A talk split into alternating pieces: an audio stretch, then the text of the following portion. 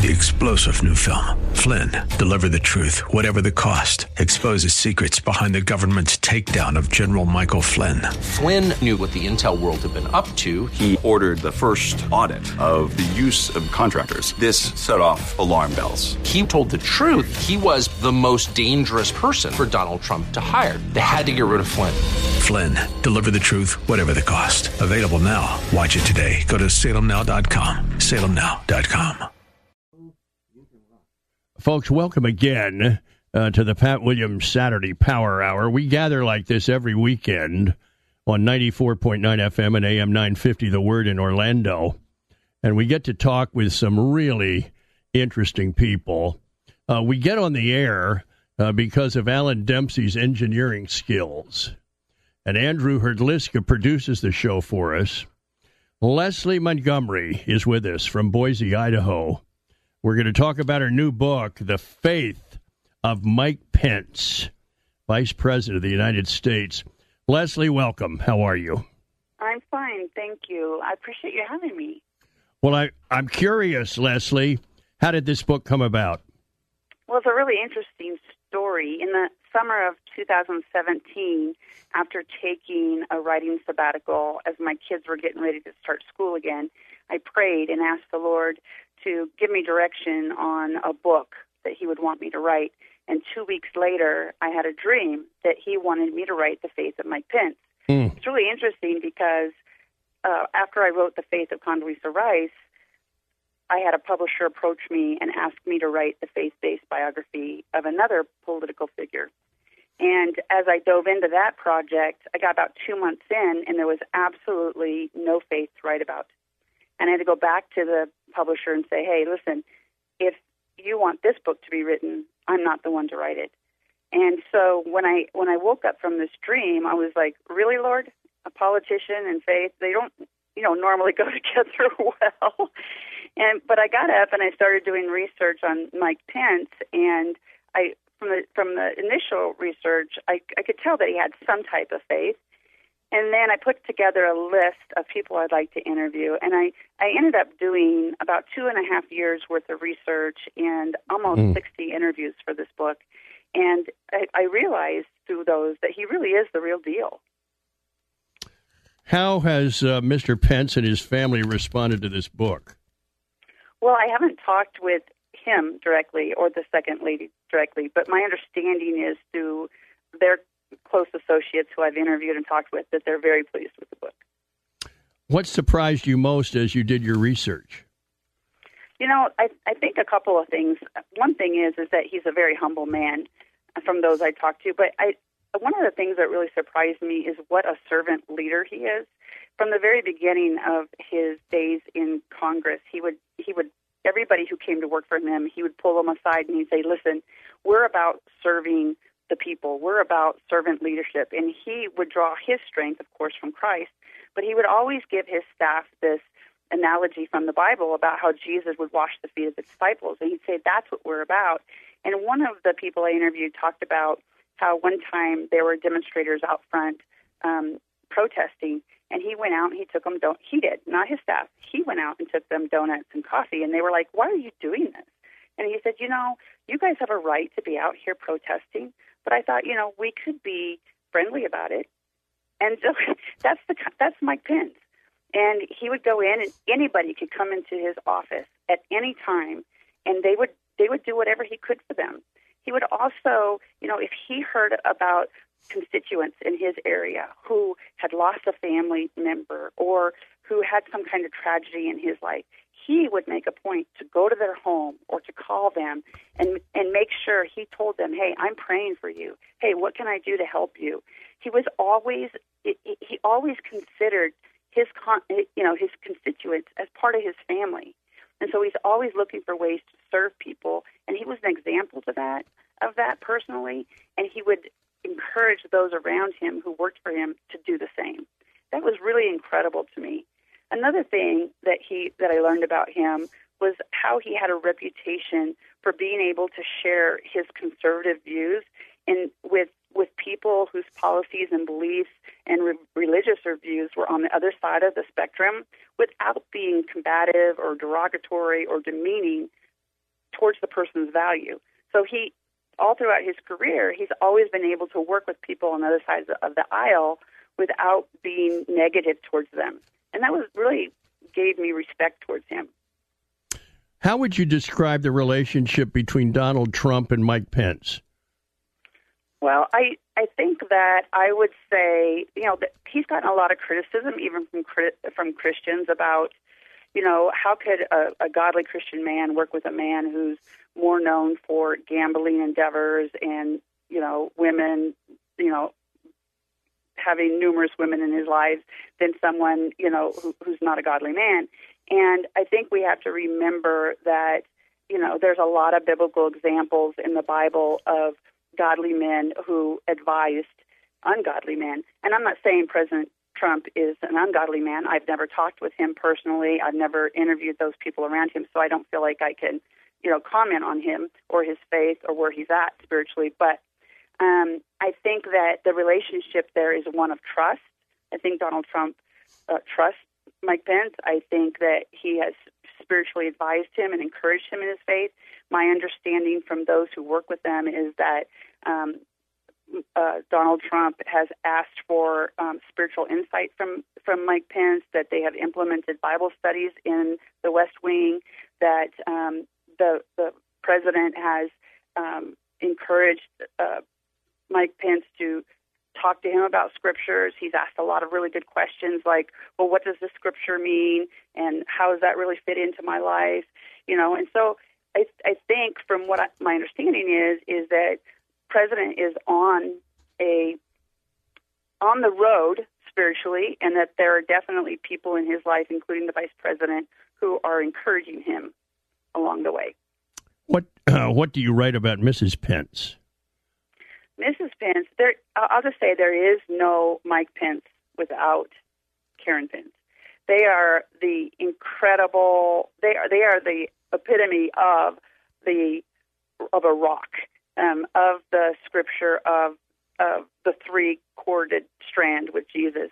From the beginning, Mike Pence always knew what he wanted in a woman. He did not want a, a, a wife who would just stay home and raise the kids and not be a part of of his career or of his life. He wanted a woman who was a team player, and um, in his life, in his marriage, in raising the kids, and he wanted to be a part of her life as well. And so when he met Karen, Karen in her own right was very successful. Um, not just in, she was valedictorian of her, of her school, she was involved in ver- in several academic endeavors in high school, in college. She succeeded. She got her master's degree in um, art. She she was a pilot. Excuse me. She she was very successful on her own.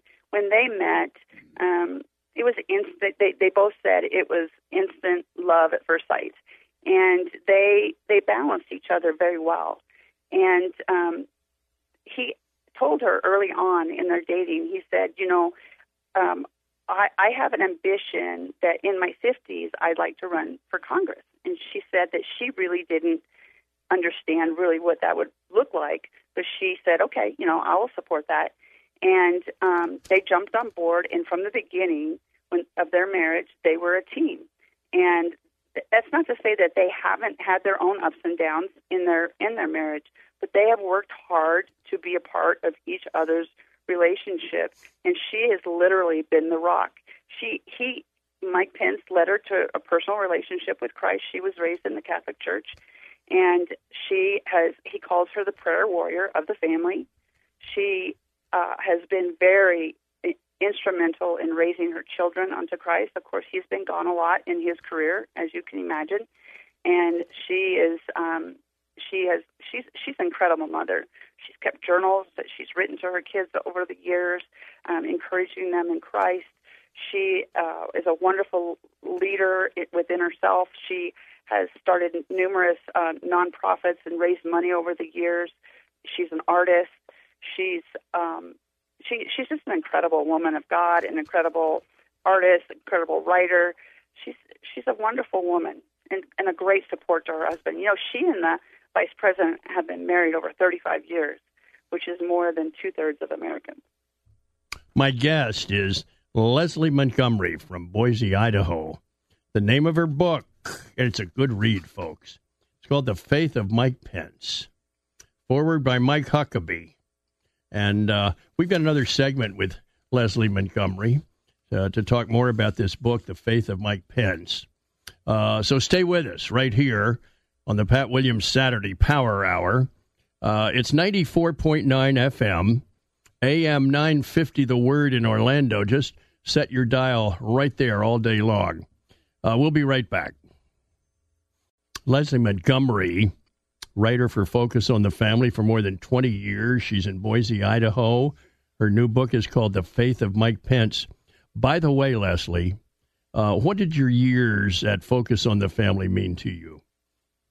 You know, I have a lot of respect for Dr. Dobson, and I was writing for Focus on the Family during that time. I wrote for several of their ministries under the umbrella of Focus on the Family, and um, it was wonderful to be a part of that ministry and get that opportunity. Uh, you know, it just was very fulfilling to feel like I was a part in some little way of what they were doing, keeping families together. Leslie, before we move on again, uh, I am a big Condi Rice fan.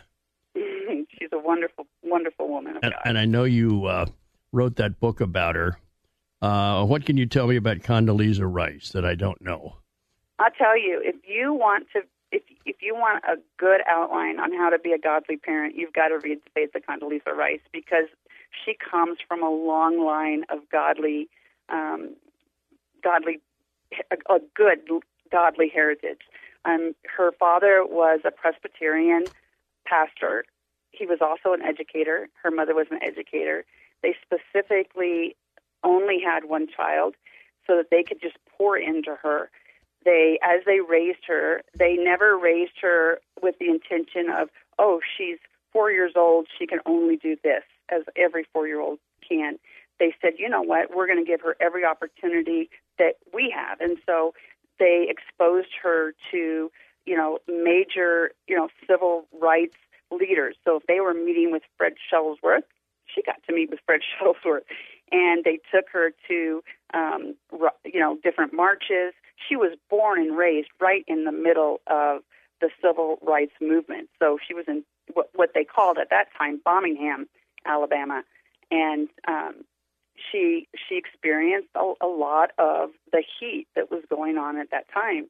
And her parents uh, deliberately, if she if they saw that she had an interest in piano, they said, "Hey, you learn how to play, and we'll buy you a piano." that weekend. She learned how to play. Mm. They bought her a piano. She, you know, she went ice skating. They said, "You learn how to ice skate. We'll pour into you." She learned how to ice skate. They took her to different meets, and she learned how to, you know. And so every time she saw interest, her father. One of the interesting thing is, is her father, like I said, was a, a Presbyterian minister. He encouraged her to debate with him the Bible mm. because he wanted her faith to be her own. He didn't want her to believe just because he told her to believe. And so it's just it's just an incredible story of how God works in her life throughout the years. And she accidentally ends up in a class in college. You say it accidentally, you know how God works. You know, in a class with Madeline O'Hare's father, and and he takes her under his wing and teaches her Soviet, you know, studies. And so it's just this incredible story. And she really is a woman of God and a woman of strength. It's a wonderful, it's a wonderful woman empowering book for for women to read, for parents to read. I I I, re- I wrote that book right before I had my last two children, and I went into having my last two kids going, I want to parent that way. What kind of a president would she make? Oh, she would be an incredible pre- president. I would love to see uh, Condi and uh, Pence run together. Oh boy, uh, who who would be uh, who would be the president? Um, I I'm not going to go there. either one. I think either one would be a great would be a great president. I really do. But Condi specifically said she's not going to run. she said, you know, she did leave open maybe someday I would run for governor of California, but I don't even think that's going to happen. She was after she had served in two administrations. She said, you know, I'm looking back to go. I'm looking forward to going back to normal life. Isn't she an educator at heart? Yes, she really is. And she she and her father started a nonprofit for kids who don't have the opportunity to have, you know, a college education. So she really wanted to get back to Palo Alto, California, where she's from and where she taught at Stanford, and just really pour into that, you know, the nonprofit and and go back to teaching. So it was really her heart, and that's what she's done. And and her stepmom lives there, and so she's just really been a part of going back to normal life. Can you um, look ahead five years, Leslie, and imagine Mike Pence uh, in the White House r- running the country? Absolutely. And you know, one of the things when I got done writing this book is I, you know, from the very beginning of his career all the way through to today. So we so he he became a congressman in 2000 and it's, you know, it's been almost 20 years now. He he went into it asking his friends in his his accountability group, pray that my yes will be yes and my no will be no. He's never flip flopped on issues. He's always kept to what he believes, always biblical principles. So if he became president, I have the faith that he that he would stand by what he says. So I would I trust him. I trust him. So if he was my president, I would trust that he would do the things that he's promised. I trust that he would stand by biblical pr- principles. So I would have all the faith in the world that he would do what God is calling him to do and stand by biblical principles. And so um, I would trust that he was doing what God, what the Bible tells him to do. So Le- that gives me a lot of hope.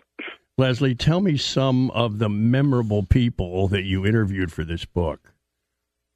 Well, we we got comments and interviews from people like James Dobson, Franklin Graham, Ralph Reed. Um, some of the people who participated in the book include um, like people like David McIntosh, who was uh, a congressman in Indiana, uh, Apostle Guillermo, Mal, I'm, I'm going to pronounce his last name. I'm going to butcher it hor- horribly. Maldonado, although you probably know him, he's he's from Florida. Yes. Ken Blackwell, um, Dr. Richard Land, uh, Gary Varvel, who was a cartoonist for the Indiana Star for many years, Cecil Bohanon, who's a professor of economics at Ball State University. Um, I mean, it, it, it's endless, endless. Dr. Jay Strack, um, who is the president of Student Leadership University. Um, Doug Deason, who's the president of um, Capital Services and advisor for prison reform. Uh, let's see, Jack Graham, who is the uh, pastor of Pres- uh, Prestonwood Baptist Church and PowerPoint Ministries. Ed Simcox, who's the former Secretary of State for Indiana. I mean, it just it. Uh, Bill Smith, who's his former chief of staff. I mean, it just goes on and on and on. We've just really been blessed. God just opened doors and continued to open doors, and we've had um, Rex Elsass, who's just been instrumental in this process, who is Mike's um, uh, media strategist, who's opened many, many doors for us, and and uh, it, you know, God from the very beginning, you know, of course, I believe He told me to write this book, and He's opened doors to the White House and continues to go before us and open doors with the book. Leslie Montgomery is the author of The Faith of Mike Pence. She's with us from Boise, Idaho. Leslie, tell me about the Pence's children. Well, they have three children.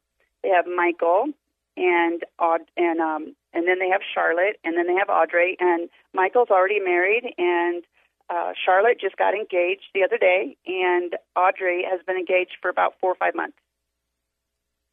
Tell me about Michael is a pilot. Is he? And, yeah, yeah. As you know, Charlotte. You probably heard about Charlotte. She's most vocal out of all the kids. She's written a couple of books with her mom about their bunny Marlowe, and um, and uh, and Audrey's been studying overseas. So they have. Law. Yeah. So the, do the Pences have uh, grandchildren yet? No grandchildren yet, but I think that they're they're praying really hard for that. Yes. That's that's fascinating. What's next, Leslie? You you did Condi, you did Mike Pence. Is there somebody else that would be interesting to read about? Well, I'm I'm praying about what we're working on next. Um, I have I'm I think what we're going to do is my memoir will be coming out in the fall of next year, and then uh, we're praying about another project. So we'll see what God we'll see what God does. Leslie, when did you realize you had some writing skills? You know, my mom says that I was born with a pen in one hand and a phone in the other. And uh, even as a little girl, I think as as soon as I was able to write words, I I literally was writing screenplays and and poems and books and whatever I could write, writing on myself, writing on walls, writing on my shoes. And so I always feel like I was writing. The first time I ever got published, I was in seventh grade.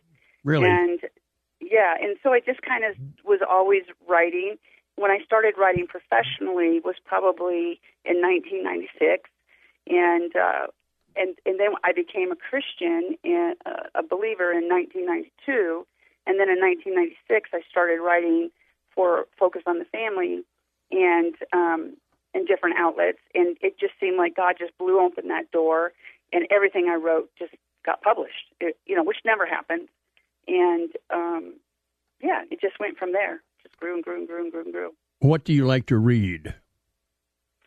I'm going to sound like a real nerd, but I like to read commentaries.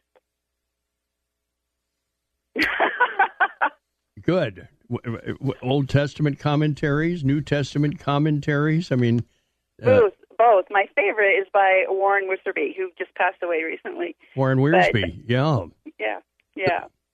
Uh, well, let me, Leslie. Let me just tell you this uh, just before he passed away at age 89. And uh, Warren Wiersbe was a good friend of mine for many, many years. Mm. And he wrote he wrote those wonderful little books, the B series. Anyway, I have them. Yes, you're right. Leslie, here's here's what I can tell you.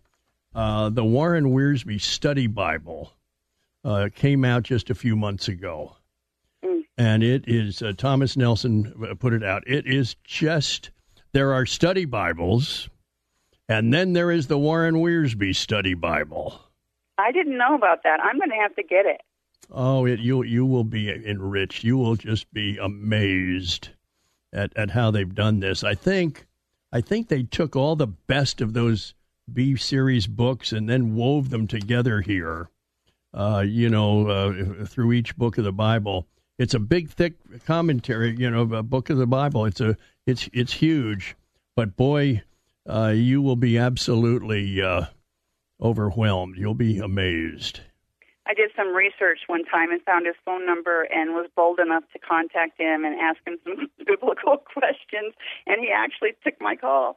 And I was just so blessed by talking to him. We talked for about 45 minutes, and it was just isn't was just that incredible? Well, that sounds just like him. He uh, he pastored the Moody Church in Chicago uh, for a number of years. I was the general manager of the Bulls at the time in Chicago, wow. and and spent uh, three years under his ministry at uh, at Moody Church, and uh, then he went to Lincoln, Nebraska, and uh, did uh, back to the Bible for years, and stayed in Lincoln. continued to write there, but I, I've got to tell you a quick story. I was visiting him a few years back. We were going to go out to lunch and he said, Now, if you need a restroom, he said, just go down the hall there. And he said, There are three bathrooms. Uh, he said, I don't know who designed this house. He said, But there are three bathrooms right in order right down the hall. He said, We call them First John, Second John, and Third John.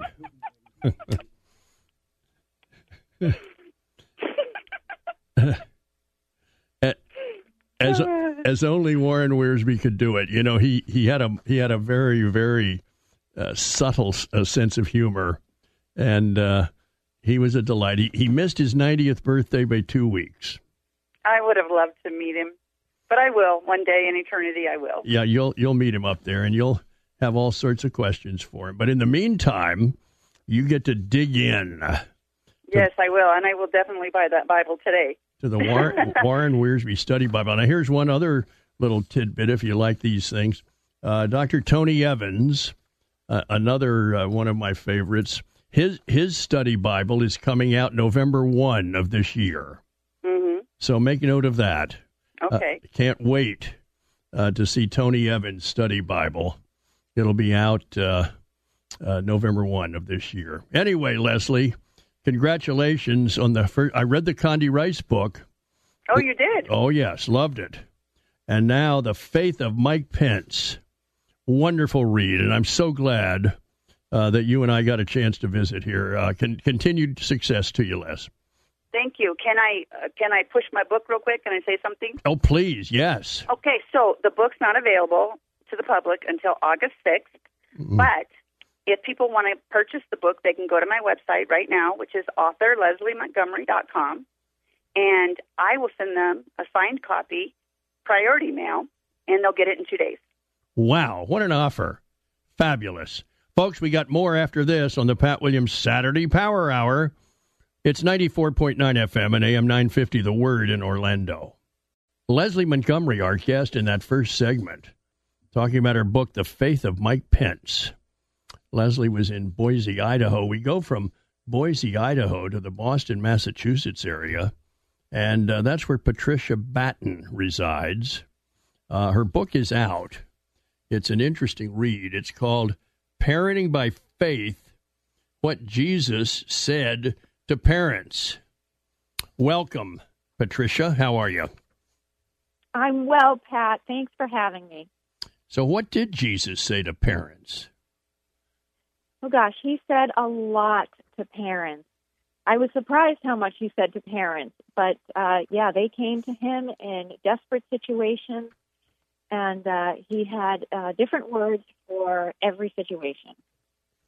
Well, your book breaks down into seven topics, seven chapters, Yeah. and I want uh, I want to dive into this and, and get your thoughts. So let's start with your first topic: feasting on crumbs of mercy.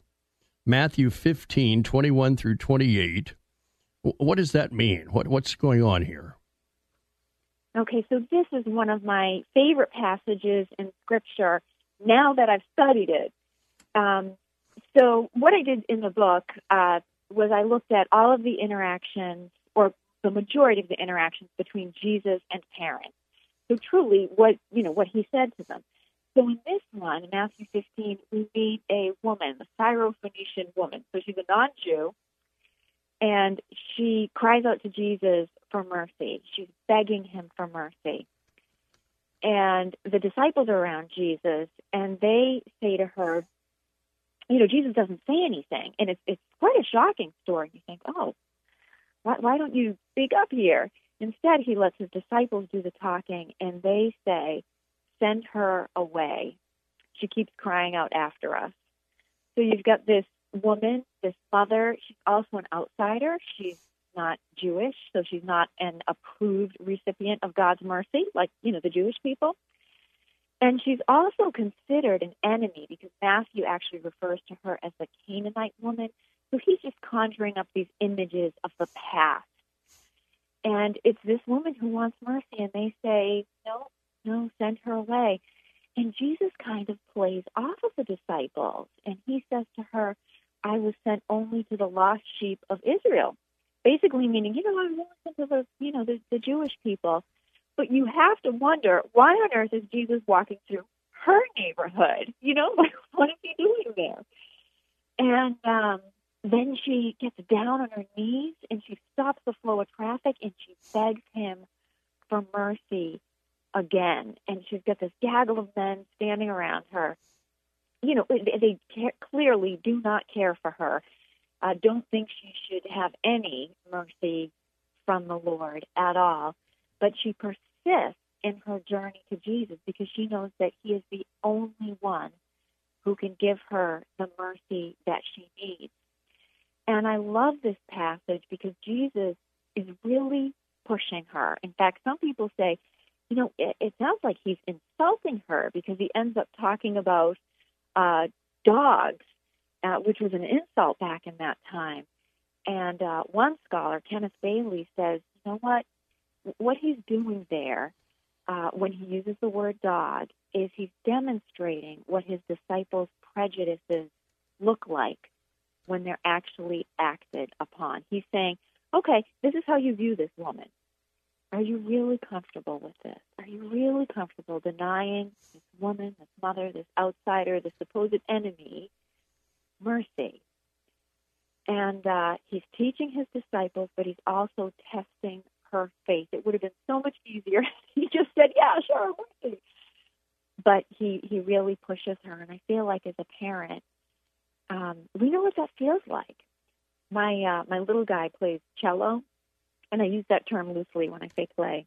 But we have a cello in the home, and I've gotten accustomed to tuning the cello, and I know very little about string instruments. But I have tightened this cello with the big tuning pegs on top um, far too much. I've turned these pegs and I've snapped strings. Mm-hmm. And sometimes I think as parents, when we're dealing with a difficult situation with our kids, we feel like we're about to snap, we're about to break. And I feel like Jesus is doing that with this woman. He's pushing her, he's stretching her, he's tightening her faith, is what he does, but never to the point where she snaps. But it gets so close. And in the end, he tells her she has great faith. She stuck with him. She stuck with him, and her faith grew. So that that is one of my favorite stories. It's an interesting one. It's a bit strange, but I love what Jesus does there, and I think sometimes he does that to parents. And uh, you know, it's, it's a tough lesson to learn, but it's a good one. Now, I want you, uh, Pat, to move to the second topic. Parenting Without Fear, it's called. Mark 5, 21 through 43. All right, Parenting Without Fear. So this is a familiar, familiar story to people. This is the story of Jairus and the woman with the issue of blood. Of course, Jairus is a parent, and uh, he comes running to Jesus as well. Help me, my my daughter is uh, dying. And Jesus says, "Okay, I'll I'll go home with you." And of course, they're interrupted by this woman with the issue of blood. And you can't help but think, as a parent, what that must have felt like for him. Um, he had risked quite a bit in even going to Jesus because Jairus is a religious leader. And at that point in time, the religious leaders had really said, you know what, anybody who's, who's with Jesus is, uh, is against us. So, so, you know, watch out. They had accused Jesus of uh, working with the devil. So Jairus is taking a risk and even even going to Jesus, but he does because again he knows that Jesus is the only one who can give him the help he needs. And uh, he gets to Jesus, and then all of a sudden everything stops. It's like this big delay, and you can just picture Jairus thinking, "Oh, come on, Lord, what's going on? Let's keep it moving, keep it moving." But there are huge crowds, and and uh, nothing nothing happens for Jairus. He has to wait while this woman is healed and while her faith um, is growing and being tested. And then in the middle of that, uh, few men back from Jairus' home come up to him and say, Don't bother the teacher anymore because your daughter is dead. And you can just imagine what Jairus feels at that moment. You know, does he run away? Um, does he leave angry at Jesus? You know, what happened? And Jesus says to him, Don't be afraid. And in so many ways, I think that's a ridiculous thing to say to someone whose greatest fear has just come true. Um, you know, don't be afraid. But that's exactly what he tells uh, Jairus. And Jairus sticks with him. He hands his fears right over to Jesus and trusts that even in the worst of circumstances, um, God is greater than our fears. And uh, that that's a pretty neat story too. It's a familiar one, but you really see it from the eyes of uh, I think Jairus as a parent. Patricia so Batten. the second chapter. Yeah. Pat Pat Batten is with us from uh, the Boston area. Her book, Parenting by Faith, uh, let's get to the third topic here, Patricia. I want you to talk about everything is possible with God. Mark 9, 14 through 32. Okay, great. So in this passage, we've got this is the healing of a boy with an evil spirit, and again, you have a dad who has uh, come to Jesus, and he says um, to Jesus, you know, I, he says, I asked your disciples to drive out this demon, um, but they couldn't do it, and he basically asked Jesus, you know, can can you do something about this? Can you? Uh, you know, if, if if you are able to do anything, please take pity on us and help us. And Jesus says to him, If you can, everything is possible for him who believes. And the thing about this passage and so many of these passages is that it's almost less about the child who the parent is bringing to Jesus or talking um, about to Jesus, and it's so much more about the parent. God is doing a major work in the parent, and He's doing a major work um, in the life of this father, really taking his belief that is so so fragile. You know, it's an if you can't. You know, I'm not. I'm not really sure, Jesus, but help me believe. He says, help me overcome my unbelief. And sometimes as parents, uh, we feel the same way. I mean, our, our faith isn't always totally firm. I mean, it's fragile. And sometimes it, it's okay to say Jesus, help me. Help my unbelief. Like, like I, I, I want to know you can do this. I, I do trust you, but sometimes I waver. And, uh, you know, Jesus doesn't turn his back on that kind of faith. He doesn't turn his back on this man. He meets him exactly where he is. And uh, yeah, it's a great story. One of the other things I loved about looking at these interactions were that there were um, moms coming to Jesus and there were dads coming to Jesus. Um, both of them. So um, Jesus, he really does. He cares about parents. Now, uh, Patricia, let's get to the fourth topic. It's called Faith to the Finish Line, John 4, 43 to 54. Okay, so this passage, we've got, again, we have another dad, and um, this is the healing of the official's son. Mm-hmm. And this dad uh, runs quite a distance to get to Jesus. Um, it's it's almost the length of a marathon. Mm. Um, it, it takes him more than a day. He's probably going to shelter somewhere overnight uh, to reach Jesus. And I think you know that's what we do for our parent uh, for our kids. Parents this. You would do anything.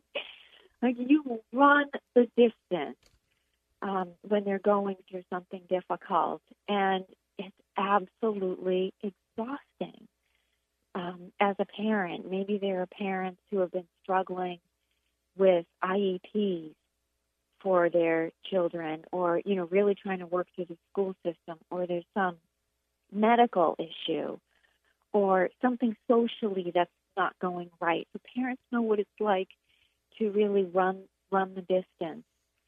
And when this father gets there, you know, arrives and in front of Jesus, he doesn't get a, a cold glass of water from the well. Um, you know, nothing like that. He comes to Jesus and he begs him to come and heal his son. And Jesus says to him, Unless you people see miraculous signs and wonders, you will never believe. And I read that and I think, Oh my goodness, that's not what I want to hear as a parent. You know, what are you doing? But Jesus is also talking to uh, the crowd around him. And again, this parent sticks with him. He doesn't want to see a, a, a wonder. He, he wants his his child back, the child that he left. That he he wiped the sweat from his forehead. Um, you know, felt the fever on his cheeks. Um, he needs Jesus to do a miracle. And Jesus just says to him, You may go, your son will live. And I think being in that position and having to trust Jesus without seeing it must have been very difficult because his son's back home And this guy has another day and a half journey. So he has got to trust Jesus right then and there, turn around, and walk the distance home and trust that Jesus does what he says he'll do. And that's huge, not just for parents, for everybody to believe that when God says he'll do something, he does it, that God does what he says. And of course, this father finds it just as Jesus said. But again, what another test of faith. Imagine what those hours were like walking back home. My guest is Patricia Batten. Uh, she is uh, situated uh, outside of Boston, Massachusetts, and she's talking to us about her new book, Parenting by Faith. When we come back, uh, we got to take a break for these messages. The first topic back for Patricia Parenting Without Tears. It comes from Luke 7 11 through 17. This is the Pat Williams Saturday Power Hour. You're listening to 94.9 FM and AM 950 The Word in Orlando. Uh, Patricia we'll right Batten back. is our guest. Her book is called Parenting by Faith. And Patricia, as advertised, uh, talk to us about parenting without tears. Sure. Yeah, that's chapter 5 in the book. It comes from Luke chapter 7, verses 11 to 17. And the story is only found in this gospel. Jesus raises a widow's son. And I love this story because uh, Jesus is, uh, this woman actually never cries out for Jesus. And the other passages, you've got moms and dads going to Jesus, rushing to Jesus, saying, Help me with my child. And this woman never says that because her son is already dead.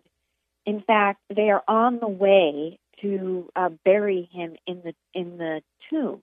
There's a funeral procession, and it's likely that it's the same tomb that her husband was laid in. So she has walked this road before. She's been down this journey. She's a widow. She's all alone now. That means so much. Never mind emotionally, but how, how's she going to survive uh, in in that world? And Jesus hears her from a distance. He hears her cry. Um, and the word used for cry there, it's not a little whimper. This is a full throttle sob, almost an uncontrolled sob. He hears that cry and he sees her heart, and Jesus comes to her. And by doing so, he's making himself unclean because here he's by uh, a, a deceased person, he actually touches this dead boy, um, which would make him unclean. And he tells the mother before he does this, he says, "Don't, don't cry." And in some ways, you think, "What a heartless thing to say!" midst of a funeral procession, don't cry. But the the uh, idea behind that is, don't you never have to cry this way again in an uncontrollable way. You never have to cry as if there is no hope. And I think as parents, Jesus is saying the same thing. We don't have to cry that way because Jesus' reach is beyond the grave. So we never have to cry as if things are completely hopeless. Um, even when things don't work out the way we had hoped here on earth, Jesus' reach is far beyond that beyond the grave, and there's a promise of eternal life. So, yes, there are tears we shed, but a hopeless sob, he says, we don't have to do that anymore.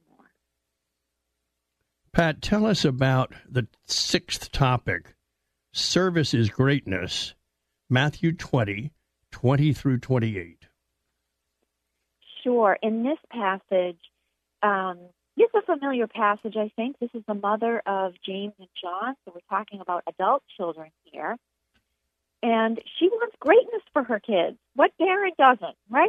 Mm-hmm. And she approaches Jesus, the mother's request, and she asks, she says, Grant that one of these two sons of mine may sit at your right and the other at your left in your kingdom. And these, of course, are the most important places uh, of honor uh, and position. And, uh, you know, she believes Jesus' kingdom is coming. He will be reigning, and she wants James and John to have great spots. And you can't blame her for that. But she's really asking the wrong question. He tells her, You don't know what you're asking. You don't know what you're asking. And I imagine what Jesus said, those words plagued this mother when she was at the foot of the cross, when Jesus was being crucified. Those words must have echoed through her mind, You don't know what you're asking. Because at that point, the right and the left of Jesus was a death sentence. And sometimes I think as parents, we don't know what we're asking. We want greatness for our kids because that's what our culture says, that's what our world says. And we start that very early on with our kids, um, right from the get go. Um, you know, we want them to look great with the best outfits, have the have the greatest stroller, and all that. And as they grow up, um, greatness on the soccer field, greatness on the football field, uh, greatness academically, greatness so- socially, everything that's important around us. But kingdom values are upside down, and God says greatness, in my eyes, is service. So I think having that perspective as parents will help us to remember, you know, we're raising our kids to be servants um, to love others, to love God, and that that is the primary value. That is what's most important. Now, Patricia, it's time for you to talk to us about issues of the heart. John chapter 2, 1 through 11. So in John chapter 2, we've got Jesus' first miracle. So this is the wedding at Cana, and Jesus is attending the wedding. He's with his disciples, and his mother is there as well. So this isn't too far from where he grew up in Nazareth. And, uh, you know, the families probably knew each other. Perhaps his mother Mary was uh, helping out with wedding preparations. We don't know exactly. But something important happens here. Not only is it Jesus' first miracle, but Jesus says something to his mother that uh, sounds a bit shocking. He he says, uh, "Woman, why do you involve me?" And the NIV translation it says, "Dear woman," but a better translation it, it really is, "Woman, what does this have to do um, with me here?" And what he's saying is that the relationship has changed. That he does not do things according to his mother's will, but according to his father's will in heaven. He's trying to show her that there is another relationship, that there is another parent, um, and this relationship goes back uh, farther than she could ever imagine from the beginning of time.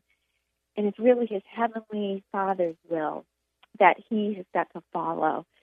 But just thinking about Harry, how Mary must have taken those words and trying to understand how she heard them must have been so hard as as a parent. And I think so many of us go through that when our kids start to pull away. You know, they grow up, and they're supposed to do that. But when we are not the primary um, force in their lives, anymore. It's taken over by a peer or a boyfriend or a girlfriend or maybe even a teacher or a mentor. And I think as a parent, it's uh, it's really difficult. But ultimately, to know that our kids are in God's hands, and that has got to be their primary relationship, and that's what we're helping them to do uh, as we raise our kids. Pat, what do you want uh, listeners to our chat uh, to take from our discussion? I want them to see that Jesus spoke to parents, moms and dads, way back then. He cared about them uh, in ancient times when he walked on earth, and he cares about parents now. Um, and he has something to say to each one of us. It's not cookie cutter advice, but he speaks to us exactly where we are in the situation we are in with our children. He hears the cries of our hearts even when we cannot articulate them. But Jesus, he really does care about parents.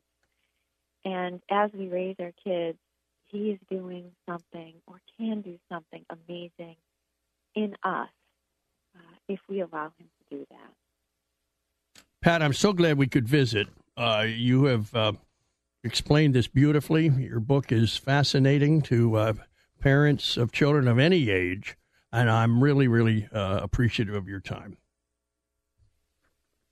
Thanks, Pat. It was so good to be with you.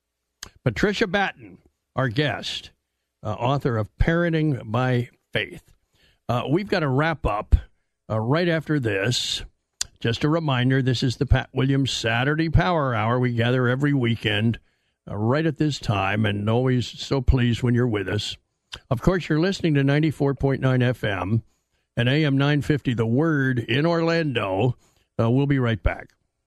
Thanks so much for joining us here on the Pat Williams Saturday Power Hour.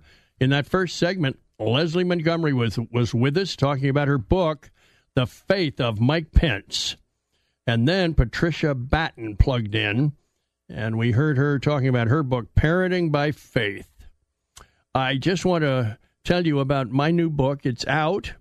Uh, it's called Character Carved in Stone. It's about 12 benches at a park, Trophy Point, on the campus of West Point, and a different word carved into the end of each bench. Uh, we did a chapter on each one of those words. I think you'll find it uh, to be very, very interesting. Mike Krzyzewski, uh, the coach at Duke, wrote the foreword, a West Point grad. And uh, you can go up to Amazon uh, to uh, check out all these books or head to Barnes & Noble or Books A Million. We'll be back next weekend for more on the Pat Williams Saturday Power Hour. This is 94.9 FM and AM 950 The Word in Orlando.